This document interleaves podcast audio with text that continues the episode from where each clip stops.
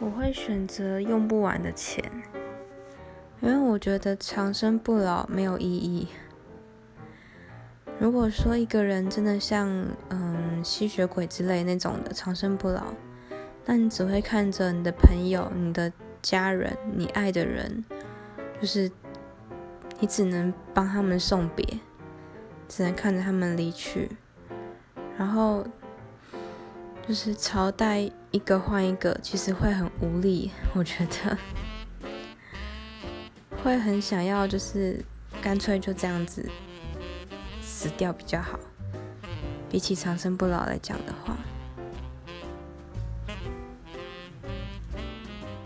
而且用不完的钱，就算你死后也可以给下一代。